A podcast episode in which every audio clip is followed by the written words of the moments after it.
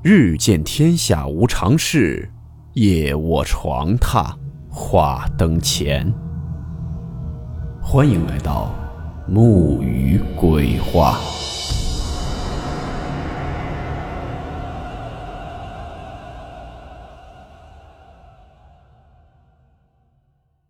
大家好，我是木鱼。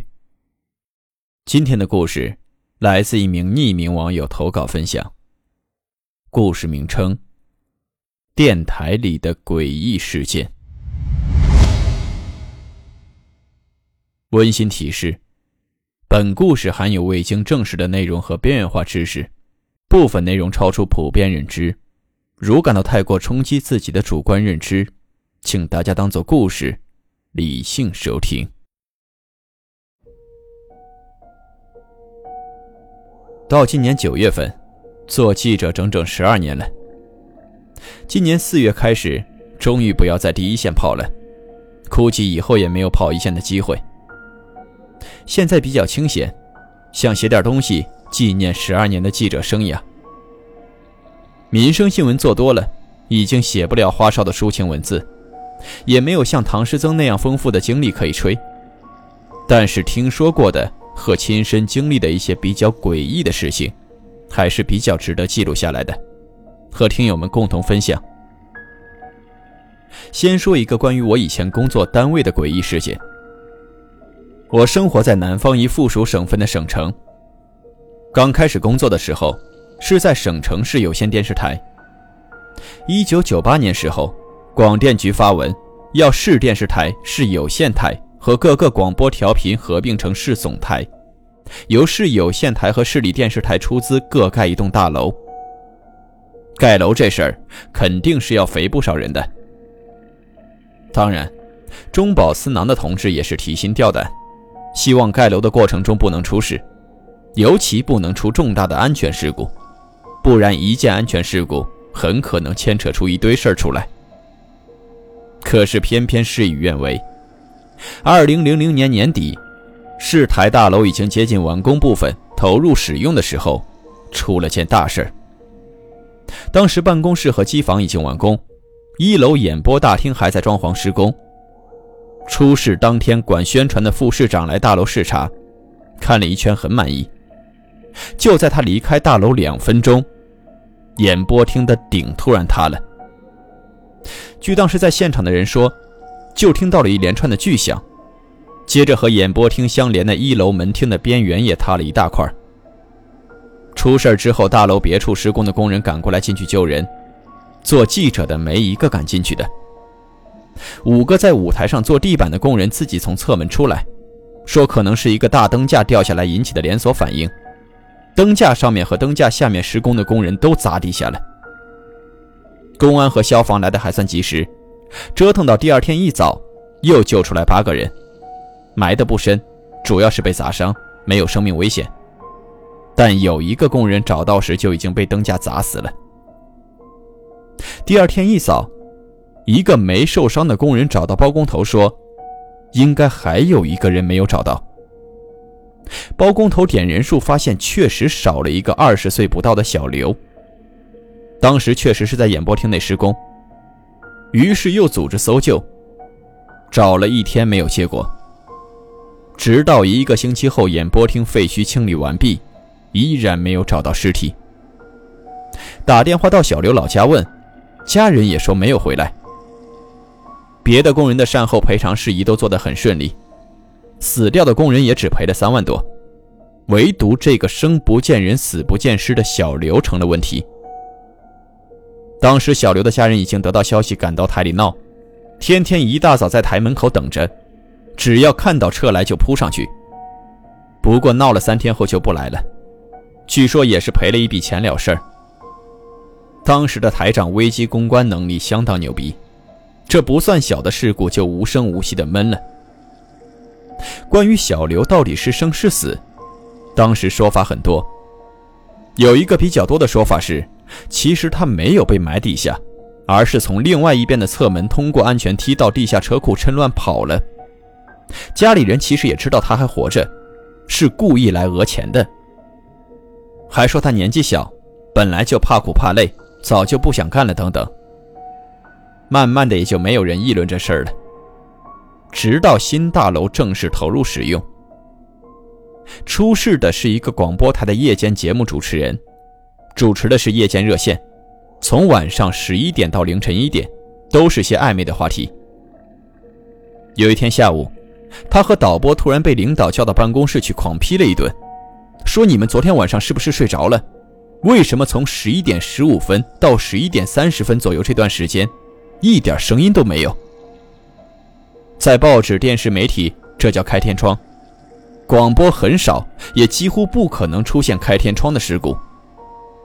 而这个主持人倒霉，偏偏这天领导出去吃饭，回来的路上听自己的台，发现没有声音。主持人和导播回忆说，不可能啊，那时候我们在接热线啊，是不是领导你车上的广播坏了？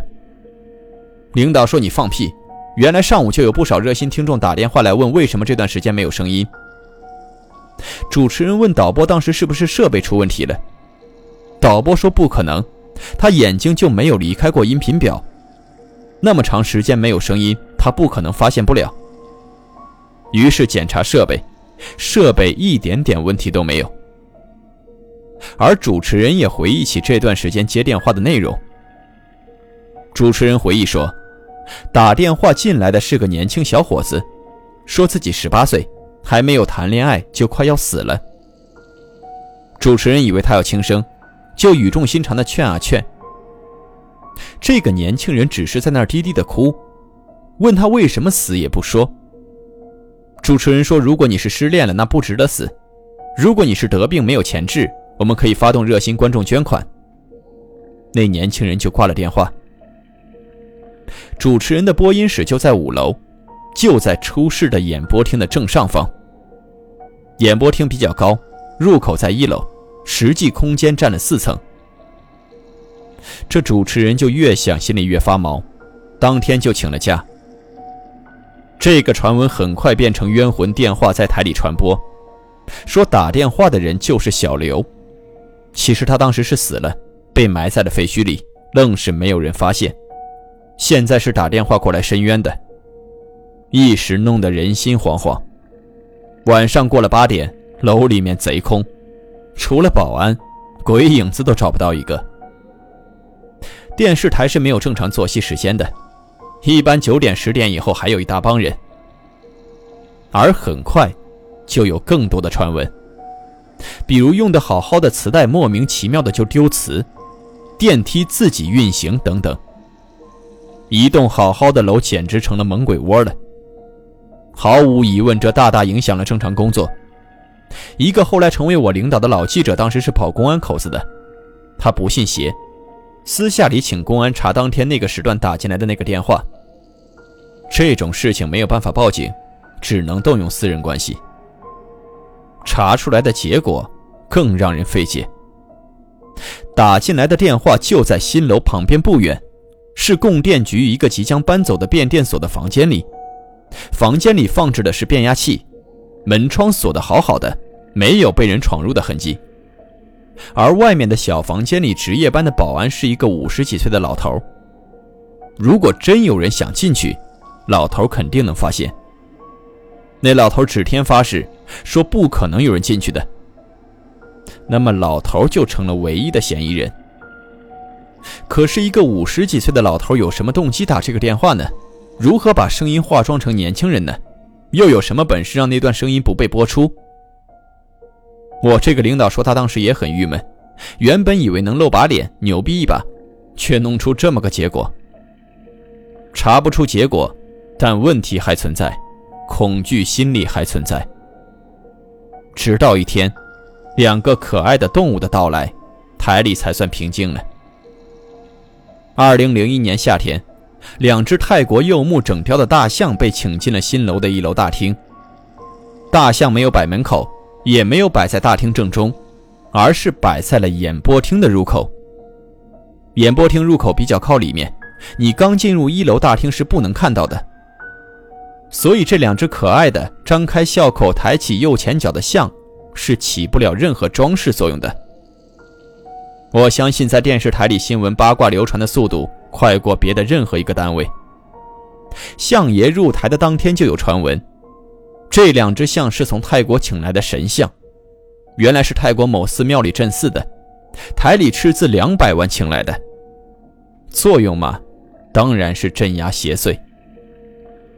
也许是心理作用，也许是神像显灵，象爷入台之后就没有再发生过什么诡异的事儿。晚上加班蹭网蹭空调的人逐渐多了起来，但是我们可怜的主持人却再也不肯主持那个夜间热线。后来他几经辗转，竟然从广播跨越到电视台，另辟一番天地，这也是所谓塞翁失马焉知非福吧。半年后又发生的事情，不知道算不算这个故事的结局。台里3个副台长由于建台涉及到经济问题下马了，保下来2个没有坐牢，进去了一个判了7年。进去的那个正是负责6个演播厅装修和设备购买的。这也不知道是斗争失败呢，还是冥冥之中自有天意呢。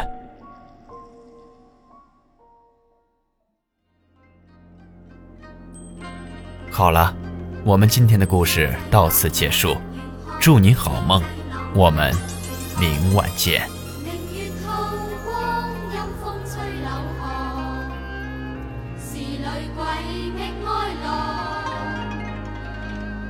谁人愿爱凄厉鬼新娘？